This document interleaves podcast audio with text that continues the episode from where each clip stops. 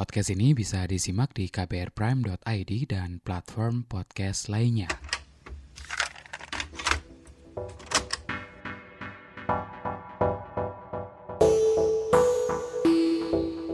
Cerita Sodom dan Gomora dalam Alkitab kerap kali digunakan sebagai penghukuman atau penghakiman bagi mereka yang dianggap berada di luar heteronormativitas dengan gender binernya. Lalu pertanyaannya kemudian, adakah ruang bagi kelompok ragam identitas gender dan seksualitas dalam agama dalam menjalankan haknya untuk beribadah Nah, ini kali saya ngobrol bareng Chico Lawrence, pendeta sekaligus aktivis keberagaman identitas, gender, dan seksualitas. Perkara hak buat beribadah dan beragama bagi kelompok ragam identitas gender dan seksualitas. Selain itu, bareng Chico, saya juga ngobrol perkara ajaran kasih dalam agama Kristen, melelah, dan ngobrol tentang cinta tentunya.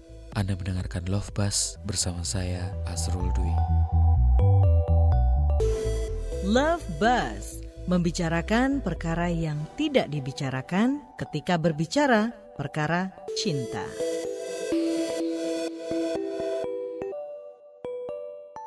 Selama pandemi ini aktivitasnya keganggu, ada ketunda kah atau kayak gimana? Sebenarnya tidak begitu terganggu sih karena di satu sisi kegiatan saya itu juga kan bersama-sama dengan teman-teman komunitas IMOV di NTT, organisasi berbasis komunitas yang memayungi teman-teman komunitas LGBT mm -hmm. yang ada di NTT secara khusus. Mm -hmm. Jadi saya banyak beraktivitas, kadang-kadang kita mau buat kegiatan gitu, kegiatan-kegiatan itu tetap kita lakukan walaupun walaupun di saat pandemi tapi tetap dengan menjaga prokes. Kegiatan yang dilakukan apa aja? Banyak sih, mungkin terkait dengan kesehatan. Hmm. Misalnya kalau ada teman-teman yang membutuhkan mobile VCT, itu kita bantu akses. Hmm. Terus ada teman-teman yang ingin kontrol mengenai kesehatan HIV dan AIDS-nya itu bisa kita bantu mendampingi hmm. karena kita IMOV ini juga kalau mau dibilang ya kayak kelompok dukungan sebaya juga KDS hmm. juga bagi teman-teman yang positif HIV dan AIDS waktu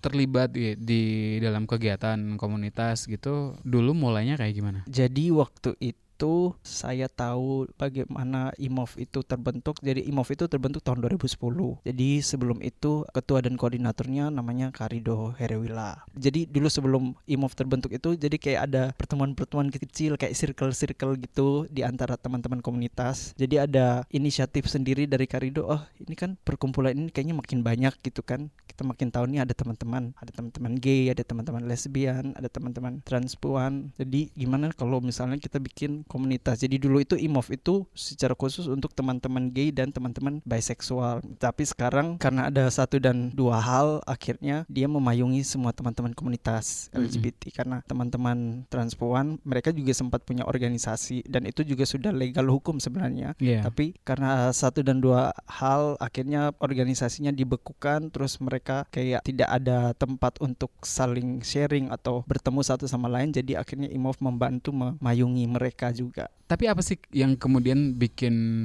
Ciko secara personal tertarik untuk terjun langsung di organisasi gitu, membantu teman-teman di komunitas? Ya karena uh, saya sendiri adalah seorang gay uh, dan saya juga di satu sisi saya berusaha untuk mau mengenal lebih banyak tentang diri saya dengan cara ya saya harus bertemu dengan orang-orang yang sama seperti saya. Hmm. Dengan begitu kan hmm. kita saling cerita, saling membagi pengalaman yang ada, bagaimana kita bisa survive dari persoalan yang kita hadapi saat ini. Karena kalau misalnya kita tahu misalnya ada pengalaman-pengalaman yang sama kan bisa saling bercerita bisa saling mendukung satu sama lain kayak gitu. Apa aja yang hal-hal yang ditemukan atau dikenali dalam diri eh, Jiko sendiri ketika berproses di dalam organisasi gitu dan berkegiatan gitu? Sebenarnya yang saya dapatkan dari IMOV itu saya malah lebih dapat mengenal diri saya lebih dapat menerima diri saya. Karena hmm. kalau mau dibilang saya ini dari latar belakang keluarga yang rohaniwan mm-hmm. karena ada orang tua saya yang adalah seorang pendeta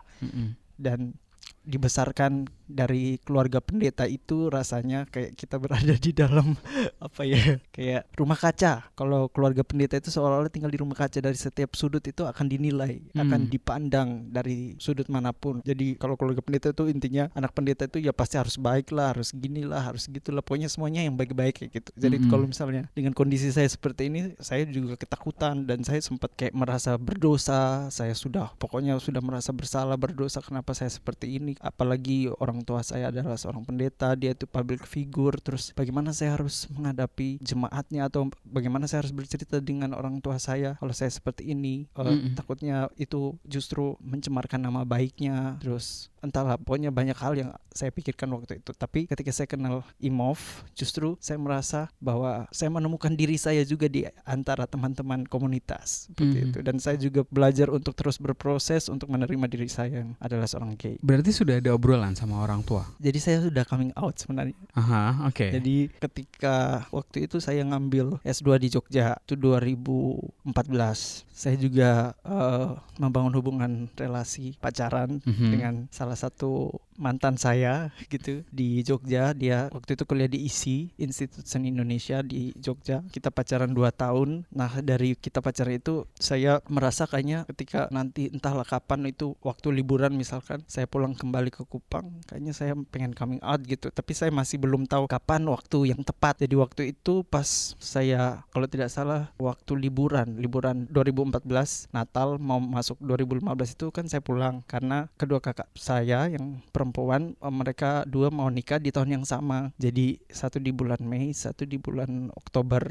Jadi waktu pas pulang terus karena mau membicarakan soal pernikahan kakak saya jadi kayak kumpul keluarga gitu. Jadi saya Mhm. empat bers- bersaudara saya anak ketiga jadi kita di rumah itu ada tambah mama lima orang Mhm. kayak gitu. Bapak udah meninggal dari 2010 jadi akhirnya mama ngajak duduk di meja makan terus kita cerita-cerita soal rencana dan segala macam hal tentang pernikahan kakak saya. Terus nah di situ tiba-tiba kayak mama nyeletuk gitu eh, ketika lagi ngobrolin soal kakak-kakak yang mau menikah Mama nyeletuk terus eh Ciko kapan? Terus mama bilang Ciko sekarang udah punya pacar belum? Saya langsung jawab aja udah gitu. Ya memang betul saya udah pacaran di Jogja. Terus saya bilang tapi ada satu masalah. Terus mama bilang masalah apa? Ada apa gitu. Nah itu waktu ngobrol itu kita lagi duduk satu meja gitu sama kakak sama adik saya. Jadi saya bilang permasalahannya itu saya tidak suka dengan perempuan. Terus mama nanya maksudnya gimana? Ya saya tidak menyukai perempuan mah. Saya bilang gitu. Hmm. Saya lebih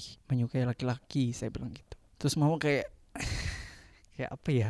diam gitu. Ya memang kakak dan adik saya juga pada diam semua. Mungkin sekitar berapa ya? 10 menitan gitu diamnya. Mm-mm. Saya sempat di dalam hati saya tuh udah berpikir, aduh, saya sudah siap deh kalau mau diusir dari rumah atau apa gitu sudah siap pokoknya Mm. tapi ternyata mama itu langsung bilang mama sangat bangga dengan anak-anak mama. Semua anak mama mama sangat bangga.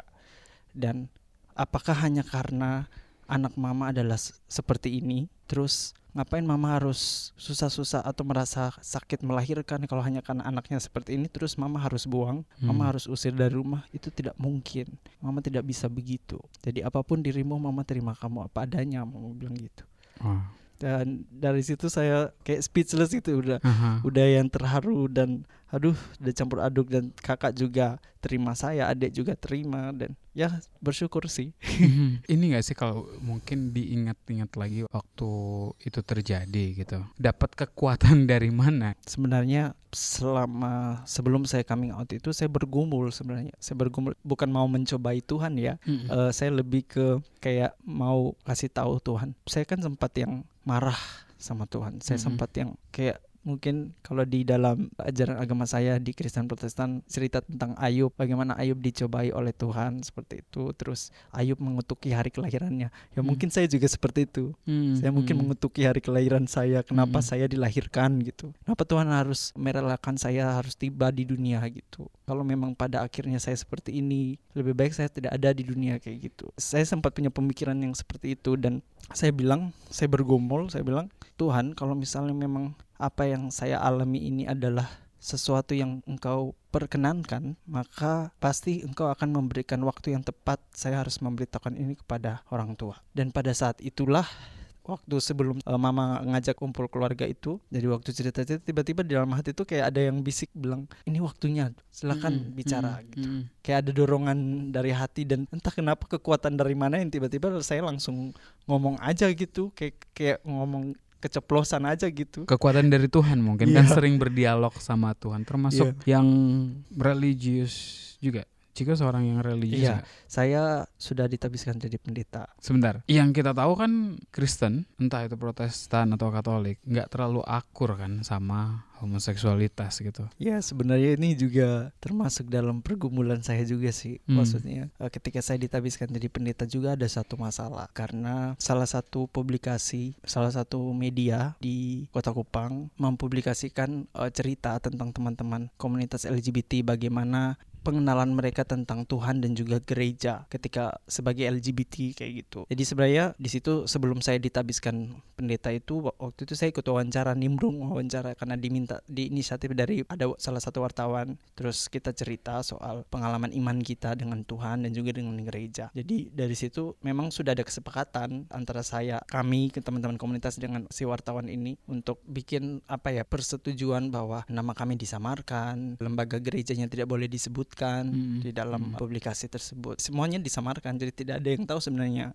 kayak misalnya hmm. itu saya gitu. Tapi sebelum saya ditabiskan jadi pendeta, nah, nah menjadi pendeta itu kan tidak langsung jadi pendeta, hmm. ada prosesnya. Hmm. Jadi kalau di Kristen Protestan itu ada istilahnya kayak vikariat, masa vikariat. Jadi masa vikariat itu kita jalani selama dua tahun. Hmm. Jadi selama dua tahun itu kita dinilai untuk apakah kita bisa ditabiskan atau bisa menjadi pendeta atau tidak. Dan di dalam penilaian itu kita bersama teman vikaris kita dipertemukan dalam suatu kegiatan bersama tentang pemberdayaan masyarakat, pemberdayaan jemaat. Nah, di situ ada satu momen di mana ada malam perenungan kayak gitu. Nah, di malam perenungan itu kita sebagai vikaris diajak untuk menceritakan kira-kira masih ada beban apa ketika kita mau melangkah selanjutnya untuk menjadi seorang pendeta, kira-kira apa yang masih menganjal di dalam hati. Istilahnya kayak kita berdamai dengan diri kita. Nah, dari momen itu saya akhirnya coming out dengan teman-teman vikaris gitu. Kalau tidak salah ada 95 vikaris. Ada dengan salah satu pendeta pendamping. Itu ngomong di depan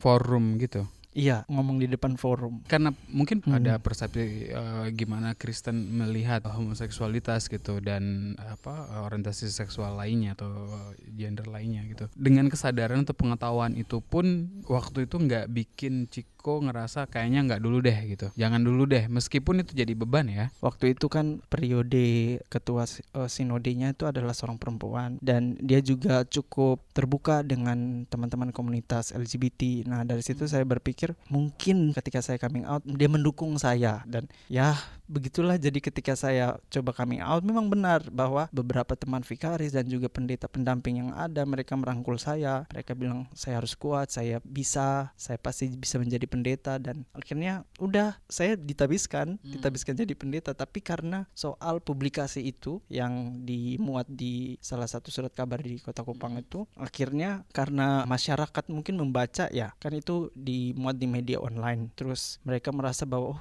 oh ternyata ada pendeta gay gitu yang ditabiskan entah bagaimana ceritanya mereka itu langsung mungkin apa ya kayak terpancing atau ada pihak-pihak tertentu yang mungkin tidak suka dengan situasi itu mereka mempelintir publikasi itu. Jadi mereka mempelintir bahwa seolah-olah saya ini ingin melegalkan pernikahan sesama jenis. Terus mau mengajak orang-orang mau mengajak jemaat untuk jadi LGBT kayak gitu. Nah akhirnya itulah yang bikin banyak orang protes. Akhirnya mereka protes ke sinode dan mau tidak mau karena sinode sudah tahu kan kalau saya sudah coming out ya mau tidak mau mereka bilang oh pasti itu tuh calon vikaris yang itu tuh yang udah kita tabiskan itu pasti dia yang gay itu kayak gitu. Okay. jadi sudah akhirnya kayak ya gimana ya? Jadi seolah-olah gereja itu kayak cuci tangan nggak mau disalahin karena telah menabiskan seorang pendeta gay. Satu-satunya cara adalah dengan mendisiplinkan saya. Jadi mereka dari suara gembala kita di sinode itu ada istilahnya suara gembala surat pastoral kayak gitu itu dibagi ke seluruh pendeta yang ada bahwa saya dengan inisial nama ini terus langsung mengalami disiplin gereja. Jadi sampai saat ini memang saya pendeta tapi saya belum boleh melayani. Kenapa pengen jadi pendeta? Sebenarnya tidak ada pikiran juga sih sebenarnya mau, mau jadi pendeta. Oke. Eh, kenapa saya sekolah teologi itu juga karena penasaran saja saya pengen tahu kira-kira posisi teman-teman LGBT posisi saya itu di dalam Alkitab itu ada di mana sih Hmm. apa benarkah kita ini betul-betul seperti yang dibicarakan para pemimpin-pemimpin agama bahwa LGBT itu dosa LGBT Mm-mm. itu begini begitu saya hanya ingin mau mencoba mencari tahu kebenarannya aja di mana posisi teman-teman Mm. LGBT dalam Alkitab apakah benar seperti itu? Atau mungkin adakah interpretasi-interpretasi yang lain? Dari situlah makanya saya pengen sekolah teologi dan akhirnya sampai lanjut S2 itu itu yang saya cari. Yang kemudian sudah ditemukan kayak gimana posisi teman-teman LGBT di dalam Alkitab atau di dalam agama Kristen katakanlah. Kita bertolak dari pemikiran pendeta-pendeta. Mereka Mm-mm. kan selalu bilang bahwa homoseksual itu dosa karena cerita tentang Sodom dan Gomora itu selalu dikait-kaitkan dengan dosa LGBT, dosa homoseksual. Padahal sebenarnya tuh kalau misalnya kita membaca lebih baik dan kita istilahnya gini seorang teolog itu tidak akan pernah bisa langsung ketika membaca Alkitab. Ini yang maksud saya ini secara harafiah ya, secara kata-kata di dalam Alkitab terjemahan LAI. Itu Mm-mm. kita tidak bisa langsung menyimpulkan bahwa oh Alkitab sedang bicara soal ini nih kayak gini langsung secara rufiah kayak gitu. Tapi sebagai teolog itu kita diberikan ada suatu kajian di mana istilahnya hermeneutik atau biblical eksegesi. Eksegese itu kita menafsirkan teks, kita melihat konteks, kita melihat konteks waktu itu, konteks penulisan dan segala macam dan itu dilakukan cukup panjang dan yang saya lihat berkaitan dengan isu homoseksual yang menyangkut penghukuman kepada kota Sodom dan Gomora itu secara khusus di teks kejadian pasal 18 dan kejadian pasal 19 ayat 1 sampai 29. Kedua teks itu sebenarnya saling berkaitan satu sama lain dan sama eh, secara khusus kejadian 19 itu sama sekali tidak berkaitan dengan penghakiman atau hukuman te- terhadap teman-teman LGBT, melainkan tentang ketidakadilan sosial. Konteksnya kan berarti soal bukan perkara bahwa kaum Nabi Lut punya orientasi seksual yang dianggap berbeda gitu. Kalau misalnya kita lihat ya, cerita pada pasal 19 itu kan kedua malaikat itu kan tiba di Sodom dan Lot sedang duduk di pintu gerbang dan segera menemui mereka dan sujud sampai dengan muka sampai ke tanah persis seperti yang dilakukan Abraham. Itu cerita tentang Abraham itu di kisah sebelumnya itu kejadian 18 ayat 2. Hmm. Nah, itu berarti bahwa Lot itu dia juga mengenal siapa dua orang ini. Terus dia segera mengundang dan mendesak mereka untuk menginap di rumahnya. Padahal di dalam cerita itu kedua malaikat itu pengen menginap di luar, tapi Lot terus mendesak supaya lebih baik tinggal di dalam rumahnya saja karena sepertinya Lot sudah tahu dugaan Lot terhadap eh, orang-orang Sodom dan orang-orang Gomora yang cukup jahat sehingga dia tidak ingin ada terjadi apa-apa dengan kedua malaikat itu. Jadi ya udah ketika menjelang waktu tidur terus tiba-tiba seluruh laki-laki penduduk Sodom baik muda sampai tua tidak terkecuali semuanya berkumpul dan mengepung rumah Lot. Mereka menuntut supaya Lot segera menyerahkan kedua tamunya kepada mereka supaya mereka pakai. Itu ada pada Kejadian 19 ayat 5. Itu dikatakan supaya mereka pakai. Nah, kalau dalam bahasa Ibrani kata pakai itu berasal dari kata yada Artinya artinya mengenal. Tapi yada juga dipakai sebagai kata penghalus, eufemisme untuk dengan arti bersetubuh. Mm-mm. Jadi eh, yada ini juga dipakai dalam kitab Kejadian pasal 4 ayat 1 tentang bagaimana Adam mengenal Hawa. Jadi bukan mengenal dalam artian saling mengenal melainkan Adam bersetubuh dengan Hawa. Mm-mm. Seperti itu. Jadi seluruh kota ini ingin bersetubuh dengan kedua malaikat ini atau dengan kata lain memperkosa kedua tamu Lot itu. Jadi kelakuan penduduk Sodom tentu mengguncangkan pembaca sebab kita bisa bayangkan lah maksudnya mereka ingin memerkosa sesama laki-laki dan bukan hanya sesama laki- ya, melainkan malaikat, Malaikat. gitu. Dan itu memperkosa malaikat itu tentu adalah hujatan yang tidak bisa diampuni. Tidak heran jika bagian cerita Sodom ini kemudian dimaknai sebagai contoh penghukuman Tuhan terhadap orang laki-laki yang melakukan hal yang sama seperti niat penduduk Sodom pada kedua malaikat yang kemudian disebut sodomi dan akhirnya semua orang yang berorientasi seksual LGBT diidentikan dengan penduduk Sodom yang dihukum Tuhan. Tetapi ada pertanyaan lanjutannya nih. Kayak gimana tuh? Apakah kita bisa memukul rata atau menyamaratakan semua orang LGBT sebagai yang bernafsu sodomi? Nah, itu dia. Nah, kalau kita lihat kejahatan penduduk Sodom, itu memang ada kekerasan seksual berupa perkosaan. Tetapi perkosaan yang bisa dilakukan oleh orang-orang heteroseksual dan atau homoseksual terhadap orang heteroseksual dan atau homoseksual. Nah, gejala ini disebut gang rape. Mm-mm. Nah, penduduk Sodom berniat melakukan geng rape atau perkosaan massal terhadap kedua tamu Lot. Jikalau begitu, perikop ini tentu tidak bisa dipakai untuk menjadi alasan sikap anti-LGBT. Ada petunjuk yang jelas bahwa niatan penduduk Sodom itu adalah geng rape sebagai orang-orang yang heteroseksual terlihat pada tawaran Lot kepada penduduk Sodom untuk melampiaskan nafsu mereka terhadap kedua anak perempuannya yang masih perawan. Itu ada pada kejadian 19 ayat 8. Hmm,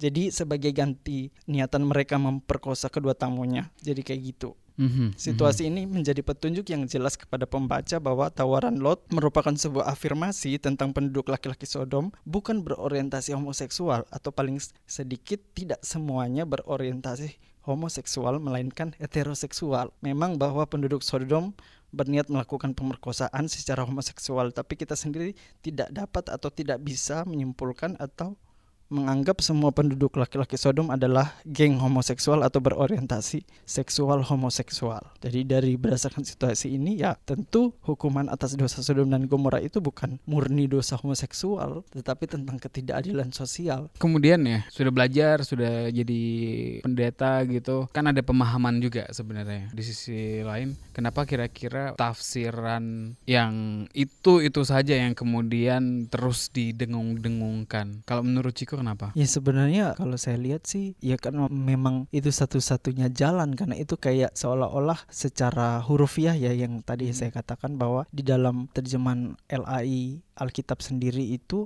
lembaga Alkitab Indonesia menerjemahkan Alkitab itu secara tidak memakai pilihan atau diksi atau menerjemahkan ayat-ayat Ibrani itu dengan benar atau memakai pilihan-pilihan kata yang baik gitu. Tetapi karena mereka berdasarkan ya apa adanya lah istilahnya seperti itu akhirnya yang membuat akhirnya terjemahan-terjemahan itu justru malah ambigu. Jadi tidak jelas apakah benar dosa Sodom dan Gomora itu adalah dosa homoseksual atau dosa apa kayak gitu. Itu tidak dijelaskan dengan dengan sangat baik di dalam terjemahan bahasa Indonesia. Tapi kalau Protestan gitu, secara general eh, mungkin juga di luar Indonesia, apakah juga masih punya pemahaman yang sama, atau justru pembacaan-pembacaan lainnya itu juga hadir di mimbar gitu, dihadirkan? Kalau yang saya lihat sih secara khusus di Indonesia sebenarnya banyak ya pendeta-pendeta yang cukup progresif dengan melihat dari kacamata yang berbeda ketika mereka membaca kisah Sodom dan Gomora itu. Mm-mm. Dan memang benar bahwa eh, apa yang disampaikan, apa yang dipahami atau ditafsirkan selama ini itu sebenarnya tidak seperti itu. Sebenarnya eh, apa yang disampaikan atau cerita-cerita yang disampaikan dalam Alkitab khususnya cerita Sodom dan Gomora itu ya sebenarnya tentang ketidakadilan sosial atau tentang hospitality. Bagaimana bangsa Sodom dan Gomora perlakuan mereka terhadap terhadap tamu yang datang.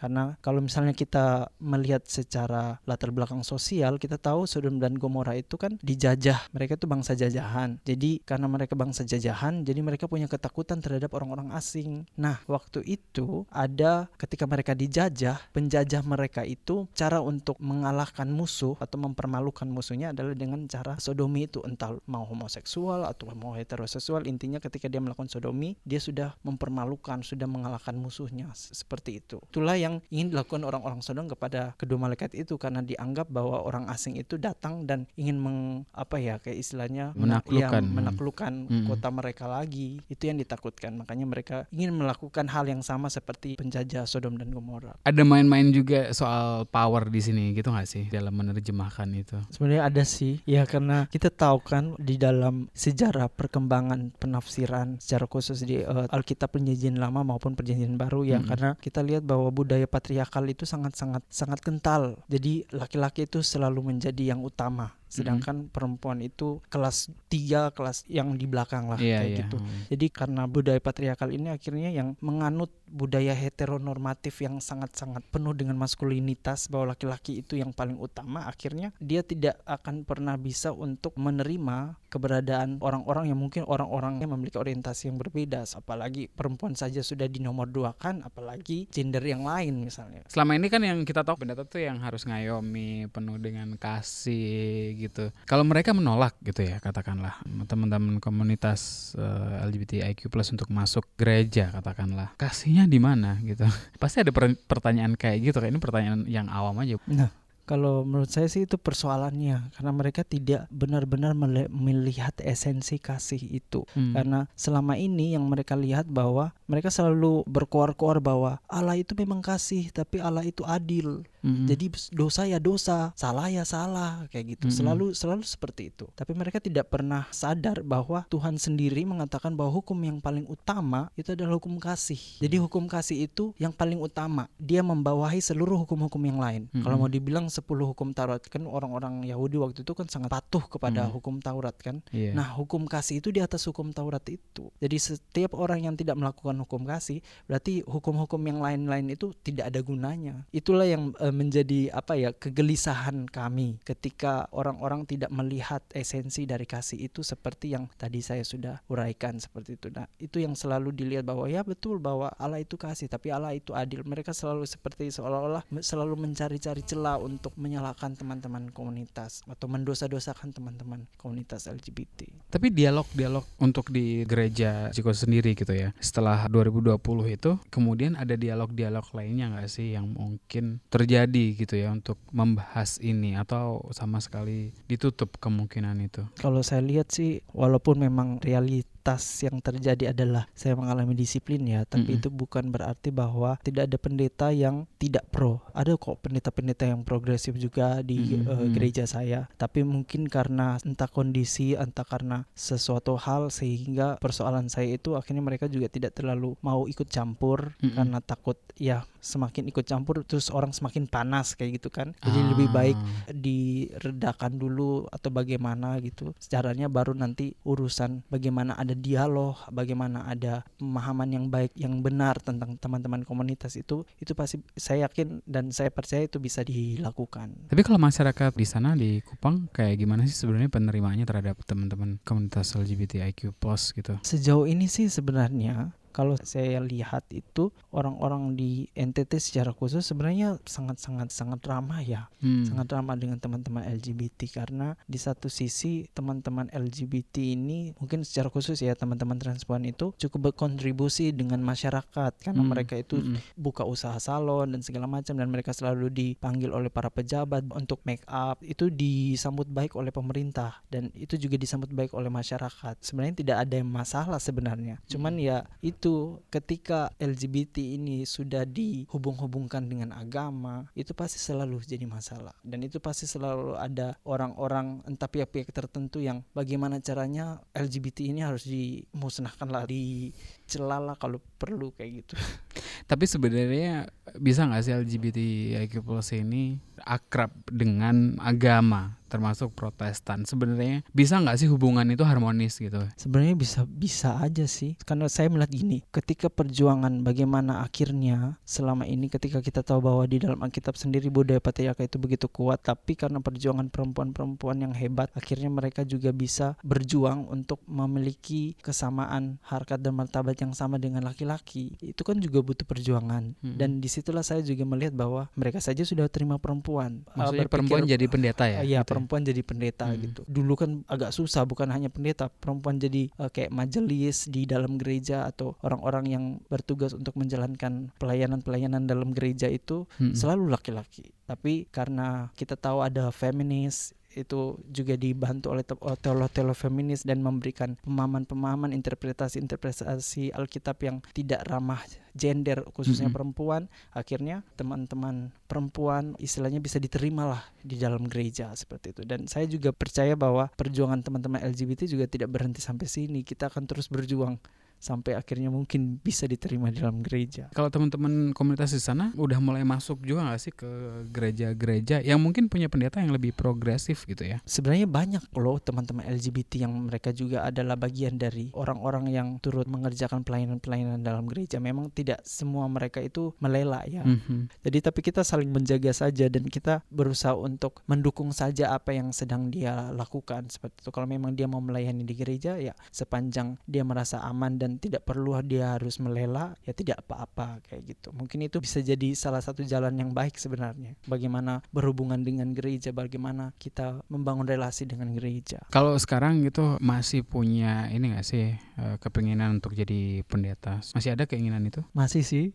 Oke. Okay. iya karena kalau mau dibilang ya saya sudah ditabiskan jadi pendeta cuman tidak boleh melayani aja. Maksudnya eh, disiplin gereja itu itu. Tidak mm -hmm. bisa melakukan pelayanan dan tidak boleh memakai atribut atribut-atribut kependetaan kayak gitu. Kemungkinan untuk banding gitu ada nggak sih? Kalau berdasarkan surat pastoral kemarin yang dibuat oleh Sinode itu katanya 2023 ketika ada mau pergantian ketua Sinode, persoalan saya akan diperbincangkan lagi mengenai status kependetaan saya. Tapi saya yakin kok di dalam peraturan gereja saya itu tidak memperbolehkan atau tidak uh, menerima pengorakan kependetaan kayak gitu. Jabatan pendeta itu kayak kependetaannya itu dicabut. Dicabut nunggu dua tahun gitu ya untuk kemudian Ya, dua- dibahas.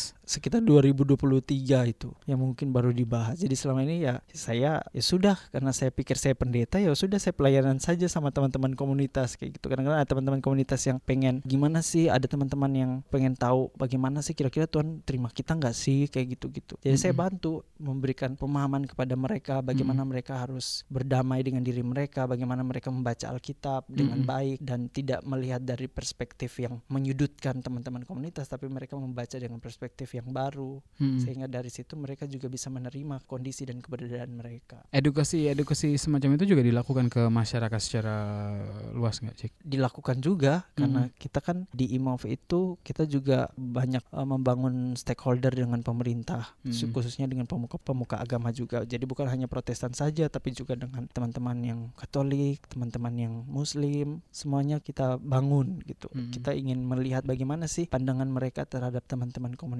dan kalau misalnya mereka menganggap bahwa teman-teman komunitas adalah bagian dari keberadaan manusia itu sendiri ya apa yang harus mereka lakukan kepada teman-teman komunitas itu Coming out ketika ada pacar gitu ya di Jogja gitu. Kalau sekarang kira-kira menjalin hubungan juga nggak sih pacaran gitu? oh iya kalau saat ini saya masih single Oke.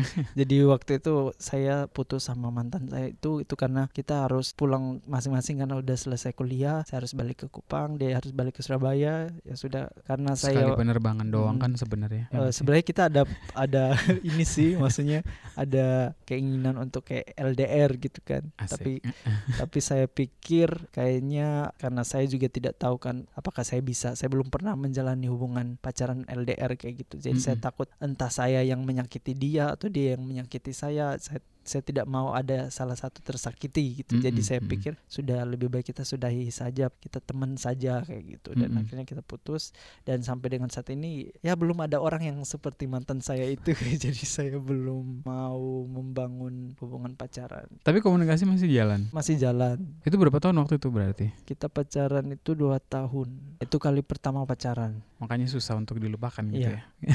jadi pacarannya waktu itu juga ketika udah sekolah di luar kan di ah. Jogja ketika di Kupang itu aduh ya itu kayak benar-benar ketakutan terkurung dan semuanya dipendam dalam hati. Dan itu aduh itu rasanya kayak ah gimana gitu sakit lah kayak tidak bisa berekspresi dengan keinginan kita gitu. Kayak tidak bebas. Mhm. Tapi sekarang kan jauh lebih ringan gitu nggak sih untuk menjalani? Itu kan sudah menerima diri sendiri gitu cik. jauh lebih bebas sih. Maksudnya eh, saya secara spiritual Mm-mm. secara jasmani maupun rohani saya sebenarnya sudah berdamai dengan diri saya Mm-mm. saya sudah bisa menerima keberadaan saya dan apalagi orang tua saya keluarga saya sudah menerima saya mungkin itu sudah lebih dari cukup mungkin apa yang saya alami dengan gereja saat ini Mm. itu jadi pelajaran buat saya untuk jangan cepat-cepat percaya kepada orang Seperti Termasuk ini ya Iya, pacar di masa depan. itu. pacar di masa depan ya Kalau waktu coming out kan berawal dari pertanyaan mama gitu ya. Kamu kapan nyusul gitu. Kalau yang sekarang-sekarang ada nggak sih pertanyaan mungkin lanjutan. Kapan punya pacar lagi gitu nggak? Nggak ada pertanyaan gitu. Enggak, kalau eh, saya bersyukur karena mama itu tidak terlalu pusing mengurusi hubungan pacaran anak-anaknya itu. Jadi Mm-mm. kakak saya, adik saya, saya sendiri juga tidak terlalu mama tuh nggak pernah kayak nanya-nanya pacar kamu sekarang siapa gitu. Nggak pernah, nggak pernah nanya. Paling ya kalau misalnya dia tahu kalau kita lagi pacaran ya udah baik-baik ya kayak gitu. Jangan bikin masalah gitu. Bawa kabar kalau udah mau naik ke pelaminan. Mungkin gitu kali. Tapi kayaknya nggak bisa soalnya di Indonesia kan nggak melegalkan. kan komitmen nggak harus pakai ini kan. iya kan Apa ya? itu kan istilahnya kayak cuman hitam di atas putih gitu. Eh nanti ini kalau pendeta ngomong kayak gitu boleh nggak sih? kalau menurut Ciko makna cinta itu apa? Bagi saya em, makna cinta itu sama seperti kasih yang Tuhan berikan kepada kita, unconditional love, cinta tanpa kondisi. Jadi ketika kita membangun hubungan cinta kepada orang lain atau siapa pun itu dengan gender dan orientasi seksual apa pun itu, ya kita harus mencintai tanpa kondisi. Karena ketika kita mencintai tanpa kondisi, itu berarti bahwa kita mencintai seseorang itu baik kelebihan maupun kekurangannya. Jadi tidak ada yang tidak tersekat oleh apa pun itu. Kalau kamu punya saran, komentar, atau ingin berbagi cerita, boleh banget. Email ke podcast at kbrprime.id dan tulis Love Bus untuk subjek emailnya. Kalau kita iman bahwa Tuhan mencintai umatnya tanpa kondisi, lalu apakah kita manusia, umatnya, punya hak buat membuat, menulis, menyusun, atau menentukan syarat-syarat atau kondisi atas kasih yang diberikan Tuhan? Love Buzz membicarakan perkara yang tidak dibicarakan ketika berbicara perkara cinta. Kunjungi kbrprime.id untuk menyimak beragam podcast lainnya dari KBR.